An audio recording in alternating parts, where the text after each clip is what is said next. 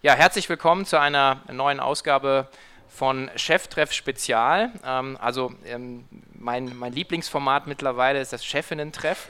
Ähm, wir sind heute in den Räumlichkeiten der Kartenmacherei in Hamburg ähm, und ich freue mich besonders, heute zwei echt coole Frauen und Mütter und sozusagen berufstätige Frauen und Mütter sozusagen hier äh, begrüßen zu dürfen, ähm, die beide das äh, das Thema Kartenmacherei auf ihre ganz besondere Art und Weise sozusagen mitgeprägt haben. Zum einen Jennifer Yolanda, die uns später ähm, sozusagen ähm, dann noch verstärken wird. Und jetzt starte ich mit Jennifer Behn. Herzlich willkommen.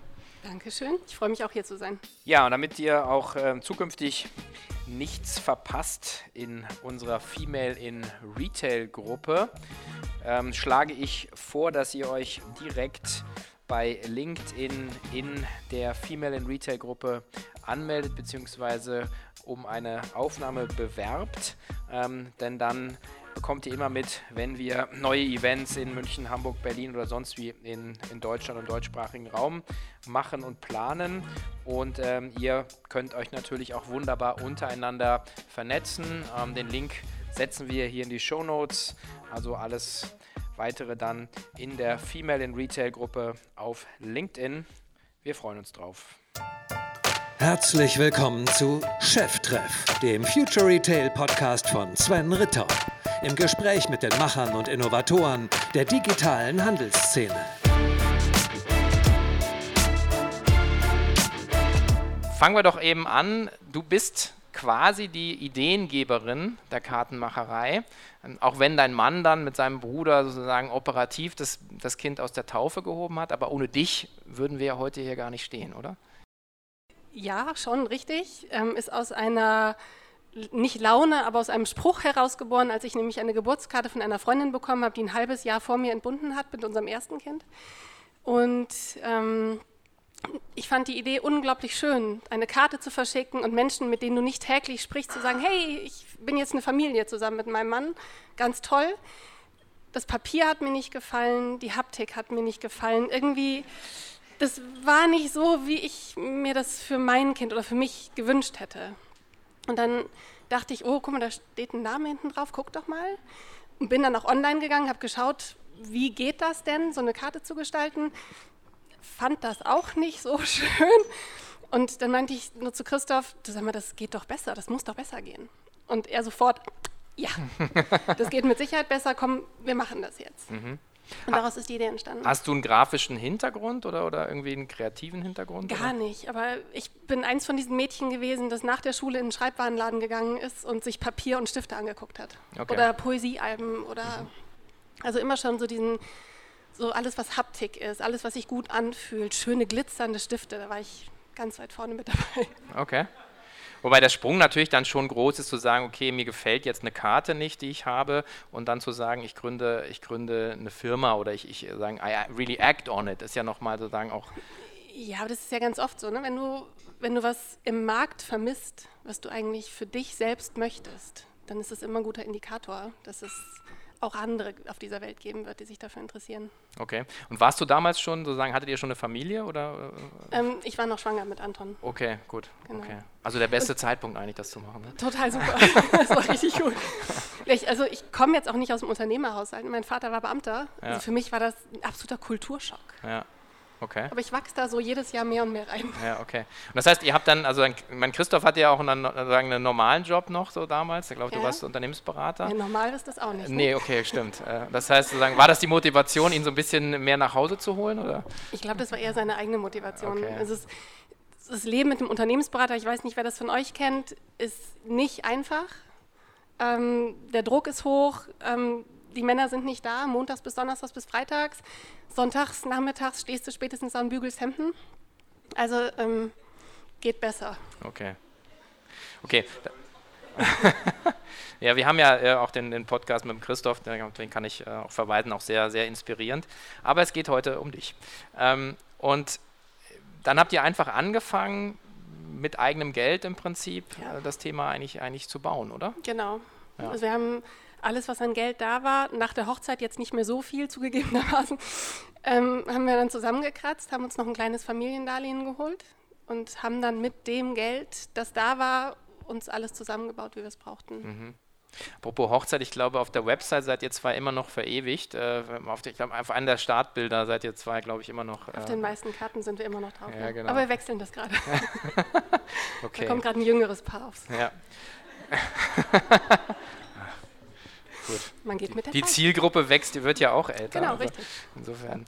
Gut. Ähm, wenn man jetzt nochmal dann zurückschaut und sagen, okay, also im Prinzip Unternehmensstart, ähm, dann äh, sagen, Firma aufbauen, gleichzeitig sagen eine Familie, Mhm. zweites Kind, dann kam die Tochter.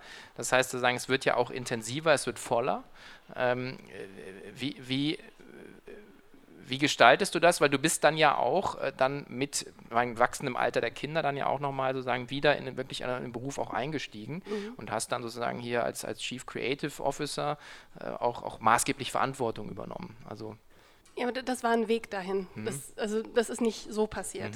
Am Anfang habe ich mich wirklich vorrangig um die Familie gekümmert, um auch zu sehen, wie, wie funktioniert das für uns als Familie, auch jetzt in der Gründungsphase, wenn wir jetzt ein Unternehmen noch dazu haben, was ja auch wie ein, wie ein Kind ist, wie ein Baby ist, was du ja auch pamperst. Ähm, und dann gab es auch verschiedene Fehlversuche, wo ich gesagt habe, ja, ich komme wieder zurück in die Firma. Dann hatte ich mir aber mein Privatleben eben nicht gut genug organisiert und dann bin ich in so eine Spirale gekommen, dass ich wirklich mit meinen Kräften gar nicht mehr zurande gekommen bin. mhm. wann war das ungefähr? Das war kurz nach Emmas Geburt, würde ich sagen. Da war sie so, ja nicht kurz, aber ein, zwei Jahre war sie da alt. Das okay. waren so die ersten Versuche. Ähm, dann haben wir uns aber auch zusammengesetzt und gesagt, der Weg ist schon der richtige. Dass ich als Ideengeberin und auch ja, so ein bisschen dieser Ästhetikmensch ähm, wieder zurückkomme in die Firma, auch für mich als Person, nicht nur Mama zu sein, sondern auch noch etwas neben diesem Mama-Dasein aufzubauen, weil die Kinder werden ja auch mal erwachsen. Ähm, und dann haben wir uns überlegt, dass wir das Privatleben genauso professionell organisieren müssen, wie eigentlich auch den Berufsalltag. Und da haben wir auch verschiedene Versuche gestartet. Also klappt das mit einer Haushälterin? Reicht es, wenn ich, wenn ich die Kinder in den Kindergarten oder in die Schule gebe? Was, was passt für uns? Okay. Und von Monat zu Monat sind wir besser geworden und haben jetzt einen Status quo erreicht, dass ich ein, ein flexibles Team habe von Menschen, die mir zu Hause helfen, auch mit den Kindern helfen. Also falls mir auch mal jemand ausfällt, dass ich nicht komplett alleine dastehe, weil dann bin ich wieder diejenige, die einspringt. Und ähm, so funktioniert das ganz gut. Aber man muss wirklich ganz strukturiert und organisiert rangehen, das ja, wegzudelegieren ein Stück weit. Aber die Realität holt dann ja dann schon äh, ein. Also Kinder werden krank, äh, Ja. Leute, die einen unterstützen, fallen aus. Ähm, Ja. Das heißt, und ihr hattet jetzt sozusagen die Gelegenheit, äh, sozusagen in der eigenen Firma das für euch zu bauen. Mhm. Ähm, gleichzeitig aber auch, und das ist so ein bisschen vielleicht auch unser Thema heute, ähm, sagen das als, als Blaupause auch für, für sozusagen, wie man mit seinen Mitarbeiterinnen auch dann umgeht. Ähm, ist das sozusagen aus der eigenen Erfahrung dann sozusagen in den Unternehmensalltag dann übertragen worden von euch an vielerlei Stellen? An vielen Stellen, ja. Schon, ne? Ja, schon Ja. sehr. Also auch diese Flexibilität, weil wenn mein Kind nicht so krank ist, dass es im Bett liegen muss und ich aber trotzdem hierher muss, dann kommt es halt mit. Das machen andere auch. Oder wenn ich jetzt mal eine Stunde Betreuungslücke habe, dann muss es halt mal kurz mit hierher. Okay, gibt es hier irgendwo ein IKEA-Bällebad oder so? Noch nicht, wir arbeiten dran, aber es gibt hinten tatsächlich einen Meetingraum, der wird dann ganz gerne da mal ja, für missbraucht. Ja, wobei die Techies haben ja meistens immer dann so eine Playstation, glaube ich, irgendwo stehen. Oder, oder ist mit. Dreijährigen jetzt noch ein bisschen schwierig, aber Okay, gut. vielleicht später. Dann. Okay. Ähm, was mich fasziniert, ähm, auch auf der unternehmerischen Seite, ist sozusagen, ihr arbeitet ja nicht oder ihr operiert ja nicht im, im wettbewerbsfreien Raum. Also sozusagen, es gibt ja ähm, große Anbieter, viele kleine Anbieter, die äh, identische Produkte anbieten, die ihr anbietet. Ähm, und ähm, die spannende Frage ist ja immer, warum äh, schafft man oder meint man es zu schaffen am Anfang und dann auch tatsächlich, weil ihr habt, glaube ich, auch über eure Größe gesprochen, ihr habt jetzt so 40 Millionen Euro Umsatz, was jetzt äh, echt eine Hausnummer ist in dem Markt. Ähm, und, aber sagen, wie, wie habt ihr das geschafft, in einem sehr intensiven Wettbewerbsumfeld mit Anbietern, die offensichtlich schlechter sind, sozusagen dann irgendwie rauszustechen? Was, was ist aus deiner Sicht jetzt ähm, so das Entscheidende der, der letzten ja, fast zehn Jahre eigentlich gewesen?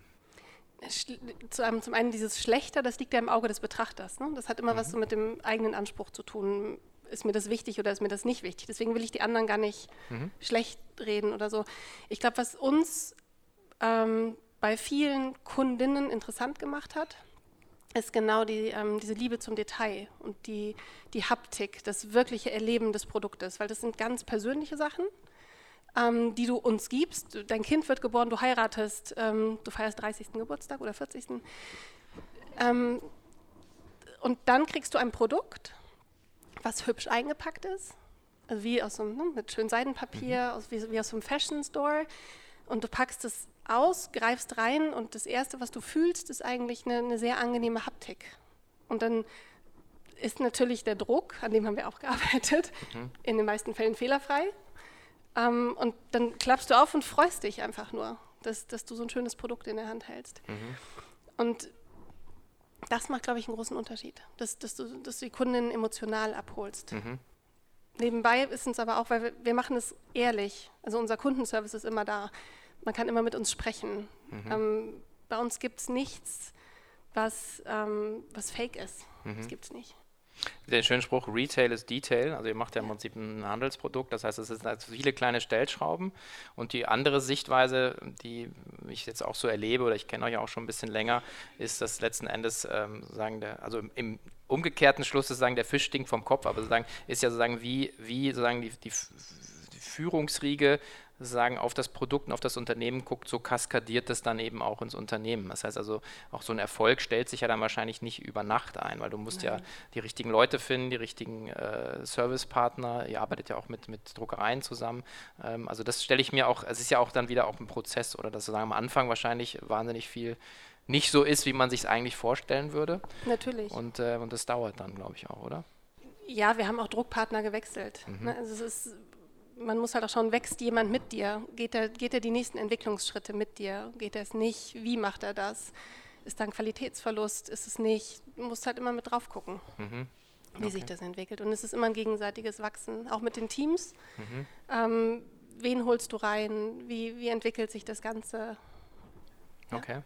Und die, die, für mich die, die, Kernfrage war so ein bisschen, als ich mich darauf vorbereitet habe, ist, ist so, wie viel äh, Jenny Behn steckt in Kartenmacherei? Also ich, ich weiß, wie viel Christoph drin steckt. Ja, das äh, ist ja auch viel präsenter äh, sagen in der Außenwirkung. Aber wie viel würdest du sagen steckt von dir in der Firma, im Produkt? Im, äh, oder was sind das, wo du sagst, das, da stehst du, würdest du nachts um drei aufwachen und sagen, ja, setze ich mich ran, da arbeite ich dran? Gibt es sowas? Ähm, Designs, ja immer. Mhm. Ähm, aber auch so, so, genau diese Feinheiten eigentlich. Das ist das, wo ich total gerne drauf rumdenke. Also was, was machen wir mit dem Packaging? Ist das, ist das richtig? Ist das zeitgemäß? Ähm, sind es die richtigen Designs, die wir hochschieben? Wie wirkt das Produkt? Wie sehen wir im Shop aus? Mhm. Ähm, da gibt es noch Entwicklungspotenzial, sagen wir es mal so, aber daran zu arbeiten, dafür stehe ich jederzeit auf und das, wie das Produkt jetzt gerade dasteht, das bin, glaube ich, schon zum großen Teil ich. Mhm, okay. Und jetzt gibt es sozusagen der nächste, die nächste Häutungsstufe. Also ihr habt jetzt, äh, da kommen wir auch gleich dann zu Jennifer 2 sozusagen, dass ihr jetzt äh, auch euch entschieden habt, ähm, sagen, das Unternehmen neu aufzusetzen. Und ihr habt praktisch jetzt ein neues Führungsteam reingenommen, auch jemand, der dich jetzt bald äh, sagen in deiner mhm. Rolle ersetzen soll ähm, und ähm, sagen auf zu neuen Ufern. Magst du da ein bisschen was zu erzählen, was ihr also neue Ufer, aber ja. noch in Sichtweite. Sozusagen. Genau, neue Ufer noch in Sichtweite. Ähm, wir haben die Better Group gegründet und unser Ziel ist es, über die nächsten Jahre ähm, Unternehmen zu gründen, die das Leben von Müttern und Frauen leichter machen, besser machen, deswegen der Name auch Better, oder auch bestehende Industrien zum Besseren zu verändern. Wir haben das mit der Kartenmacherei auch schon gemacht. Mhm. Es gab diese Industrie. Ähm, wir haben sie in unseren Augen und in vielen Kundenaugen besser gemacht und ein besseres Produkt angeboten.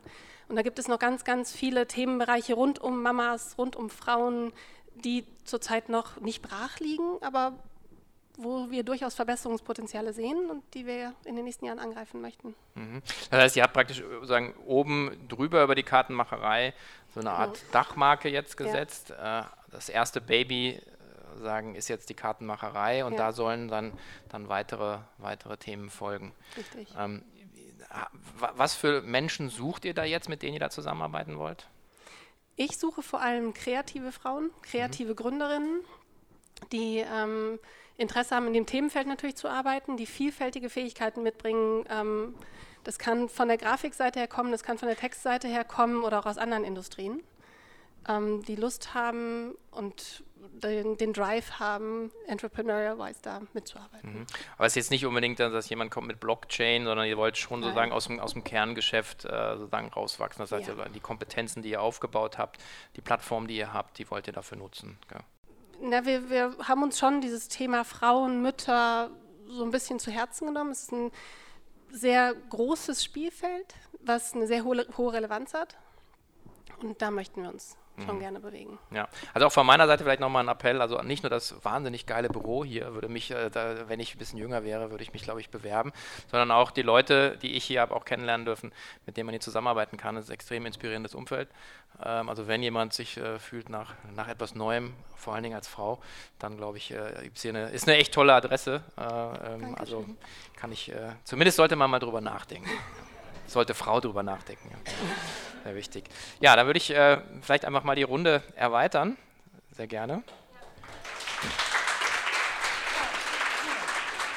Herzlich willkommen, Jennifer Johannes. Dankeschön. Ähm, wir haben gestern Abend auch schon äh, Gelegenheit gehabt, ähm, ja. sagen mal, nochmal auch deinen Werdegang zu sprechen, weil du, wir beide kannten uns jetzt bisher noch gar nicht. Genau. Ähm, ich war extrem beeindruckt von dem, dem Schritt, dem eigentlich dem Doppelschritt, den du gemacht hast, ähm, sagen hier jetzt zur Kartenmacherei, nämlich äh, zum einen ähm, hast du ähm, einen Medienhintergrund, also kein sozusagen Retail-Hintergrund, ähm, plus sozusagen der zweite Sprung, der, der schon auch finde ich, immer groß ist, weil ich ihn auch selber gemacht habe, ist sozusagen aus einer Unit-Verantwortung in eine Gesamtverantwortung reinzugehen. Ähm, woher den Mut? ähm, Tja, ich bin da so reingestolpert. Also ähm, wir schätzen immer, ich hatte, glaube ich, den längsten Rekrutierungsprozess der Welt. Denn äh, als Christoph und ich das erste Mal miteinander gesprochen haben, ähm, war ich gerade drei Wochen davor in Mutterschutz zu gehen. Also da war ich gerade hochschwanger und kurz davor mein Kind zu bekommen und habe gedacht, so, nee, das ist ja jetzt auch Quatsch mhm. und so, ne? Das ja. mache ich jetzt nicht. So.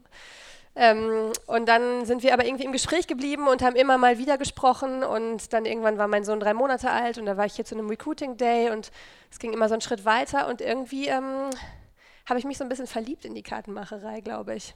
Also, mein, also am Anfang war wirklich meine Absicht, das nicht zu machen. Also ich habe wirklich gedacht, ich halte mir die warm, vielleicht mal irgendwann so. Aber jetzt erstmal ist das totaler Quatsch. Und je mehr ich irgendwie hier war, ich habe halt super viele Leute kennengelernt. Ähm, ich habe mit ganz vielen Leuten gesprochen, ich habe an Cases gearbeitet, die wirklich äh, äh, echte Cases der Kartenmacherei sind. Und irgendwann war ich an einem Punkt, wo ich dachte, ähm, ich muss das jetzt machen. Das, mhm. das hilft jetzt nichts. Ne? Mhm. Vielleicht ist es falsch, vielleicht ist es unvernünftig, aber ich, es führt jetzt keinen Weg dran vorbei, ich muss das jetzt machen. Okay, weil so eine Chance kommt wahrscheinlich ja nicht nochmal. Ne? Eben, also, genau also, das. Ne? Mhm. Ich dachte einfach, also so ein so eine Verantwortung ähm, in einem Unternehmen, das so tickt wie die Kartenmacherei, das ist nichts, wo ich denke, ja, der Zeitpunkt ist jetzt ungünstig, aber in einem Jahr gibt es eine ähnliche Chance. Das äh, war mir schon klar, dass das relativ einzigartig ist. Ja. War das schon immer eine Idee von dir, sozusagen in, in, so, eine, in so eine Rolle reinzukommen? Ähm, weil du im Prinzip ja sagen über verschiedene Verlage, wir hatten gestern gesprochen, du findest Hannover toll, da komme ich her. Also hier muss ich mir gleich mal sagen, ja, groß anschreiben. Du weißt das gar nicht zu schätzen. ich komme ähm, aus Dortmund, also deshalb. Genau, aber dass du sagst, von Matzak über Bauer und jetzt hierher, war das schon immer eine Idee, äh, so, so, so einen Weg einzuschlagen? Überhaupt gar nicht. Also ähm, ich habe eigentlich immer das gemacht, was sich angeboten hat, ehrlich gesagt. Okay.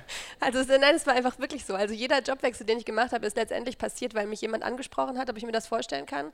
Und irgendwie war ich dann immer an dem Punkt, dass ich dachte, ja, das, ja, das mache ich jetzt, das hört sich gut an. Und so hat sich das einfach komplett ergeben. Es war wirklich äh, sehr unstrategisch und ich habe einfach zugepackt, wenn sich eine Chance geboten hat. So. Mhm. Und rückblickend hatte ich dann wahrscheinlich auch viel Glück, äh, dass sich die richtigen Chancen für mich aufgetan haben zu den richtigen Zeitpunkten. Wahrscheinlich auch so ein, ein bisschen Bauchgefühl, Vertrauen, ja. ne, dass da das damit reinspielt. Ähm, Gab es auch so Second Thoughts? Also ich meine, ähm, wenn es irgendwo reinkommt, wo sagen das Gründerteam noch da ist, äh, familiengeführt, äh, das kann gut gehen, ja, muss nicht gut gehen. Ähm, war das so Gedanken, die du hattest? Ja, auf jeden Fall. Also das war, glaube ich, mein größter Concern, als ich reingekommen bin. Ähm, ich habe, wie gesagt, mit sehr vielen Leuten gesprochen. Ähm, Jenny und ich haben uns kennengelernt vorher. Ähm, es war ein sehr denkbares. Wir waren nachmittags im Café mit meinem damals, ich weiß nicht, sechs Monate alten Kind und deinem damals ein Monat alten Kind und haben versucht, über die Kartenmacherei zu sprechen. Und ich weiß noch, wie Jenny mich gefragt hat, was sind denn deine Visionen für die Kartenmacherei, während ich versucht habe, dieses Kind irgendwie stillzuhalten und dachte so, was ist hier los? also ich habe hab wirklich viele Leute kennengelernt, auch viele Leute, die eng mit Christoph zusammenarbeiten und die Christoph kennen. Und ich glaube, eine meiner Hauptfragen war immer, glaubst du, dass Christoph loslassen kann und möchte? Mhm. Aber die überzeugende Antwort, die ich von allen gehört habe, war, ja, das glauben wir. Und ähm, so hat es sich ja auch rausgestellt. Ne? Und ähm, Christoph und ich arbeiten jetzt super gut zusammen, in dem Sinne, dass er einfach das Backup ist, das ich auch brauche, weil er natürlich viel mehr Erfahrung hat in diesem Business und er diese Firma gegründet hat, aber er mir auch den Raum gibt, ähm, die Dinge zu tun, ähm, von denen ich überzeugt bin, dass sie getan werden müssen. Mhm. Ja, so eine Übergangsphase natürlich auch schwierig. Das eine ist sozusagen, äh, wie, wie, wie bekommt man äh, das Wissen mhm, genau. sozusagen transferiert. Das andere ist sozusagen, wie, also die Art und Weise, also wie, wie teilt man das? Dann hängt ja sehr stark von den, von den Personen ab. Ihr seid jetzt so neun Monate im Prozess oder acht genau, Monate, ja. ne? Also kannst du jetzt schon sagen, dass es so, so war, wie es sich angefühlt hat, äh, als du dich dafür entschieden hast? Ähm, ja, doch schon. Also und man sieht jetzt halt auch wirklich schon den Prozess. Ne? Wir haben am Anfang natürlich uns wirklich viel gespiegelt und waren auch in Meetings gemeinsam, haben halt viele Sachen gemeinsam gemacht. Und jetzt ähm, hat es sich schon wirklich auch äh, relativ gut aufgeteilt, dass wir regelmäßig miteinander sprechen, ähm, aber dass ich doch auch schon viel ähm, ja, wirklich äh, alleine übernehme, was ich ja auch, was ich auch muss, was der Sinn der Sache ist, ne? Und was mhm. ich auch möchte. So, klar. Mhm. Ich glaube auch, auf, also zumindest jetzt meine Außenwahrnehmung ist, dass ihr habt ja auch drei, ein Dreierteam, ein neues Dreierteam praktisch mhm. auch reingenommen. Das genau. ist wahrscheinlich mit Sebastian und Michael, glaube ich. Ne? Genau. Ne? das ist wahrscheinlich auch nochmal ganz, ganz komfortabel, dass man sagt, man startet sozusagen als Gruppe komplett Genau, neu, das oder? war halt auch mit eins der Learnings. Ne? Ich habe ja dann quasi alleine angefangen ähm, mhm. und äh, nach einer Zeit haben wir gesagt, nee, wir arbeiten alle cross-funktional ähm, und wenn das hier Schwung kriegen soll, dann brauche ich auch ein cross-funktionales Team. Ne? Dann äh, macht das keinen Sinn. Äh, dann habe ich nach einem Jahr die gleichen Themen, die Christoph auch hatte, dass ich der Bottleneck für alles bin. So. Mhm. Ähm, und haben dann dieses crossfunktionale Board ins Leben gerufen mit meinen beiden Kollegen Sebastian und Michael ähm, und Jenny, die ja interimsweise als CCD mit in unserem Board war, bis sie sich quasi selbst nachbesetzt hat. Und das funktioniert super und das ist natürlich eine Riesenerleichterung. Mhm. Ja. Auch da natürlich auch wieder die Bereitschaft, sozusagen auf, auf Seiten der Gesellschafter, ja, dann auch sozusagen so ein Invest machen zu, zu wollen, ja, letzten Endes auch. Das ist ja auch, auch ein Prozess äh, ähm, zu erkennen, okay, ich, wie, wie lasse ich los? Und loslassen heißt ja. auch letzten Endes wirklich auch in, so investieren in neue Leute, äh, ein neues Team. Das musst du ja. wahrscheinlich auch erstmal erstmal machen. Ich glaube, die Erkenntnis, das war für uns alle ein Prozess. Ne? Also mhm. ich glaube, als ich hier angefangen habe, hätten wir nicht exakt voraussehen können, dass das jetzt die Konstellation ist, wie wir jetzt arbeiten. Ne? Ähm, da gab es noch keine Better Group. Ähm, äh, mhm. Also das war einfach noch eine andere Situation und äh, ich glaube aber, wir haben uns gut entwickelt so und wir, wir sind jetzt echt gut aufgestellt, um äh, wirklich Gas zu geben. Mhm. Genau, jetzt ist ja, jetzt seid ihr ja reingekommen in, in, in, eine, in eine Struktur, ein Unternehmen, äh, das echt super läuft. Ähm, wie setzt man da jetzt Impulse? Ja gut, du musst jetzt nicht, ich meine, ich will jetzt nicht unter die Motorhaube gucken, nee, nee, aber, nee, aber man, man kommt ja, es gibt ja Situationen, wo man reinkommt und sagt, okay, okay, Turnaround-Situation, äh, ja. äh, alles neu, kommen alle Leute raus oder was auch immer, oder ja. wir machen, wir malen, wir laufen da links rum, äh, vorher war rechts rum gut, ähm, aber wie, sagen, äh, wie bringt man jetzt sozusagen Impulse rein in etwas, was, äh, was jetzt sehr, sehr gut funktioniert hat. Ähm, ja, also du hast, du hast sicher recht. Das war für mich auch am Anfang sicher eine komfortable Situation, ne? ich, dass ich nicht reingekommen bin, um das, die Firma zu retten, ja, sondern dass die Firma da ist und dass die läuft so und dass im Prinzip alles, was ich dazu tun kann, ähm, es besser machen kann. So.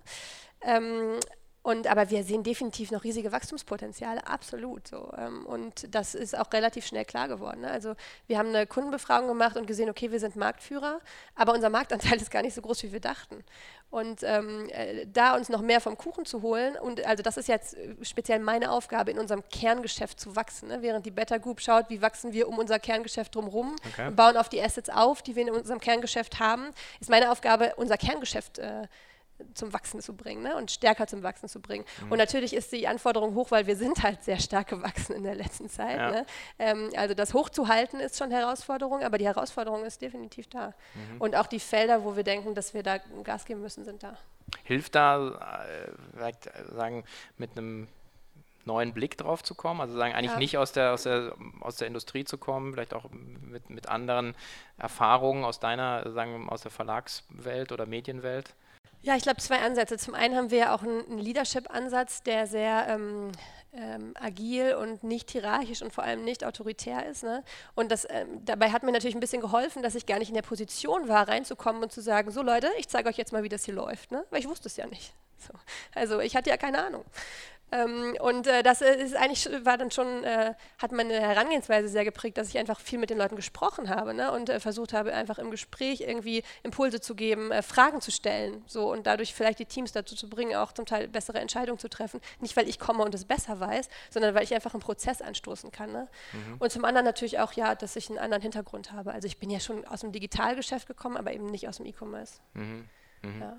Okay. Und jetzt, jetzt bist du sozusagen der, der, der die, die, die Karre ziehen muss, damit, äh, damit sozusagen die Beta Group investieren kann. Also sagen, also zumindest ist ja die Idee, was man liest, sozusagen die Profits hier werden sozusagen woanders investiert. Aber das heißt, kein Stress, ja. Nee, kein Stress, ne? ganz entspannt, oder? Du schaffst das. Easy, easy, ja. Ja, genau, okay. Und auf dem Bock sitzen ja mit, sitzt die, die Jenny und mit der Peitsche, nein. Äh, also so fühlt es sich nicht an. Ja, okay, gut. Zum Glück. Ja, okay.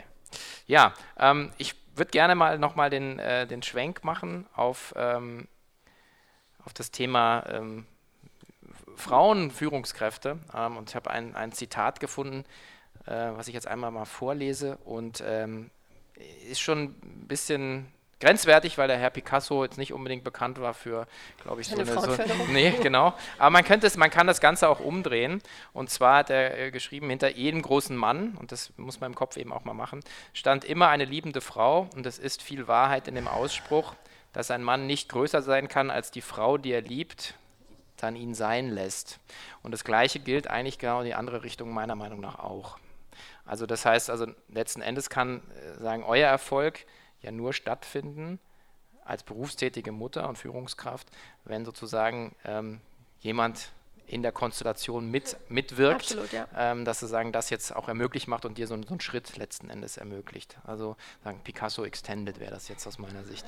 Ähm, ja, für mich ist es schon so, äh, also einer der Beispiele, wo ich sage, wow, ja, also so viel Mut in der Situation, in der Elternzeit so einen Schritt zu machen. Ähm, aber was waren so für dich die Rahmenbedingungen auch, die, die dann halt äh, passen mussten? Ähm, also äh, mein Mann und ich arbeiten beide Vollzeit und das funktioniert tatsächlich wirklich nur, wenn man es sich 50-50 teilt. Sonst geht es nicht. Und mhm. jeder versucht zu denken, ähm, der Mann ist quasi von äh, Kinder-Care-Arbeit größtenteils befreit und die Frau hält ihm den Rücken frei. Das wird nicht funktionieren, wenn beide Vollzeit arbeiten. Außer das ist der sichere Weg, glaube ich, in, die, in den Burnout. So. Mhm. Ähm, und tatsächlich solche Modelle, wo ähm, beide gleichermaßen sich um das Kind kümmern und das Kind abwechselnd abholen und abwechselnd zu Hause bleiben, wenn das Kind krank ist. Das Problem ist tatsächlich eher die Firma von meinem Mann. Ne? So. Mhm. Und dass es einfach für Männer völlig unüblich ist, zum Chef zu gehen und zu sagen, äh, mein Sohn ist krank. Oder mhm. ich muss jetzt gehen, weil mein Sohn ist in der Krippe hingefallen. So, ne? Ähm, ja, das, äh, also äh, mir werden hier keine Steine in den Weg gelegt, aber es hat sicher auch was, also natürlich ist die Kannmacherei ist der perfekte Arbeitgeber dafür und ich bin super dankbar dafür, aber es hat auch was damit zu tun, dass es natürlich generell von Frauen eher erwartet wird ne? und dass, es, mhm. dass ich eher in die, in die Kerbe reinschlage, wenn ich sage, ich muss zu Hause bleiben, das Kind ist krank also als ich nach neun Monaten wieder arbeiten gegangen bin, haben Leute zu mir gesagt, was, du bist nur neun Monate zu Hause geblieben und ich wollte eigentlich früher wieder arbeiten. Mhm, so. mhm. Und äh, als mein Mann drei Monate Elternzeit, oh mein Gott, angemeldet hat, haben Leute zu ihm gesagt, was, du willst wohl keine Karriere machen. Okay. Drei Monate, ne? Ja. Und da merkt man halt einfach, und das ist, das ist nicht eine objektive Wahrheit, sondern es ist eine gesellschaftliche Erwartung, die wir in Deutschland haben. In Dänemark ist das ganz anders. So. Es gab ja letztens diese Studie, wie viel Prozent Gehaltseinbußen Frauen haben, nachdem sie ihr erstes Kind bekommen haben. Die Kosten, ein Kind in Deutschland zu bekommen, 61 Prozent weniger Gehalt auf lange Sicht für Frauen. Und das, das korreliert eins zu eins damit, ob Leute der Aussage zustimmen, Frauen sollten bei kleinen Kindern zu Hause bleiben. Mhm. Und in Ländern, in denen dieser Aussage nicht zugestimmt wird, gibt es dieses Gefälle auch, aber es ist deutlich kleiner. Mhm.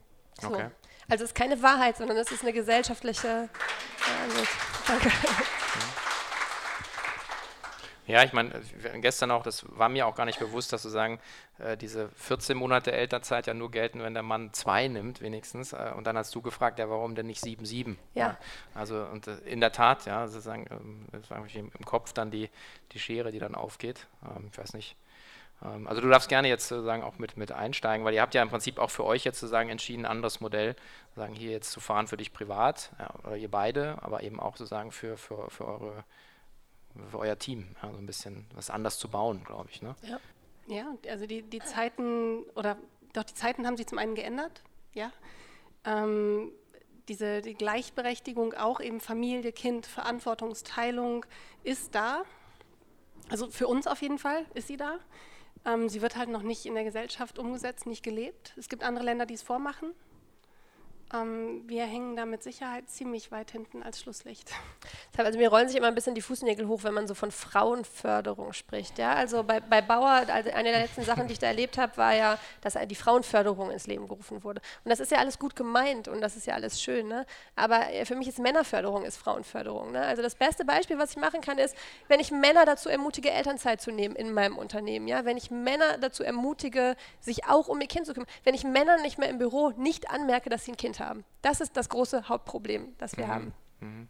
In dem Moment, wo nicht Frauen Kinder haben im Berufsleben, sondern Männer und Frauen Kinder haben, wo Eltern Kinder haben, ähm, fällt ganz viel Benachteiligung für Frauen weg. Mhm. So.